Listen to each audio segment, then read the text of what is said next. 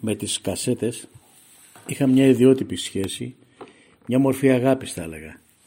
Από το 1977 που απέκτησα το πρώτο μου στέρεο, στην αρχή μόνο pick-up, ενισχυτή ηχεία για να παίζω τους δίσκους και μετά το κασετόφωνο για να ακούω τις κασέτες μου. Μου κάνει εντύπωση τώρα που χρησιμοποιώ συχνά το μου, αλλά η ζωή στη μεγάλη πόλη, άγνωστος μεταξύ αγνώστων, και ας έχεις μερικούς ή αρκετούς καλούς φίλους όπως είχα την τύχη εγώ, η μοναξία μερικές φορές είναι πολύ μεγάλη και πρέπει να μάθεις να διαχειρίζεσαι υπέρ σου τον ελεύθερο σου χρόνο. Ιδίως μετά το 1984 που πήγα να ζήσω μόνος εκεί κάτω από το λόφο του Φιλοπάπου, οι κασέτες έγιναν μόνιμη συντροφιά μου μαζί με τους δίσκους και τα βιβλία, βέβαια. Για μένα το να καθίσω σπίτι, να ακούσω μια κασέτα ή ένα δίσκο μουσικής ήταν ένα στάδιο. Το άλλο ήταν να κάθομαι με τις ώρες να μεταγράφω τη μουσική των δίσκων που μου άρεσαν σε κασέτες, κυρίως τα πρωινά των Σαββάτων, πίνοντας τον καφέ μου, ονειροπολώντας συμμετέχοντας στα διάφορα αισθήματα που μετέφερε η αντίστοιχη μουσική. Ήταν ένα είδος αυτοθεραπείας από την ένταση της εβδομάδας. Καθόμουν εκεί με τις ώρες, άλλοτε με τα ακουστικά για να μην ενοχλώ, άλλοτε χωρίς, ενώ παράλληλα έγραφα τις κασέτες, στις κασέτες τα αγαπημένα μου κομμάτια. Αφού τελειώνα το γράψιμο μιας κασέτας, έγραφα τα κομμάτια κατά σειρά εγγραφής στο εσωτερικό μέρος του εξοφύλου της, ενώ στο, εξωτερικό ε, κολούσα μια φωτογραφία που θα μπορούσε να έχει σχέση με το περιεχόμενο.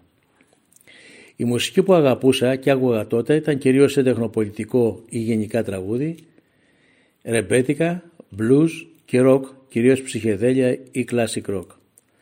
Άκουγα και jazz, ιδίως free jazz, Είχα παρακολουθήσει live και μερικές συναυλίες, αλλά δεν ήξερα και πολλά για το είδος. Μια μέρα ήρθε στο σπίτι ο φίλος ο Άγγελος Μαστοράκης, που εκείνη την εποχή μεταξύ άλλων έκανε και αντίστοιχη ραδιοφωνική εκπομπή. Μου έφερε καμιά εικοσαριά δίσκους κλασικών της jazz και μου είπε «Κάτσε να μελετήσεις να καταλάβεις καλύτερα τι σημαίνει jazz». Κάθισα και τι αντέγραψα όλες, όλους σε κασέτες, μελετώντας τους.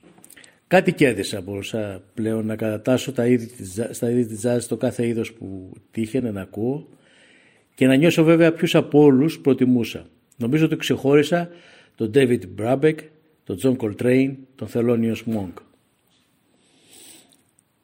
Αυτές τις κασέτες που έγραφα, άλλες τις έκανα δώρο σε φίλους, άλλες τις κράταγα. Ε, σε φίλους όπως μου έκαναν και αυτοί, ιδίως ο Μιχάλης, ο Γιώργος, ο Νίκος, ο Αχιλέας, κυρίως μουσική συντρόφη και όχι μόνο, όσο ήμουν Αθήνα. Ναι, τότε ανταλλάσσαμε κασέτες οι φίλοι. Έχω φυλάξει στη βιβλιοθήκη καμιά πεντακοσαριά από αυτές τις αγαπημένες κασέτες που συντρόφευαν τις ώρες μου. Αλλά δεν ξέρω πια τι να τις κάνω. Είναι σαν τις παλιές αγάπες που δεν έχεις ξεχάσει εντελώς τα συναισθήματα που σου γέννησαν, αλλά δεν ξέρεις πια που να τις καταχωρήσεις.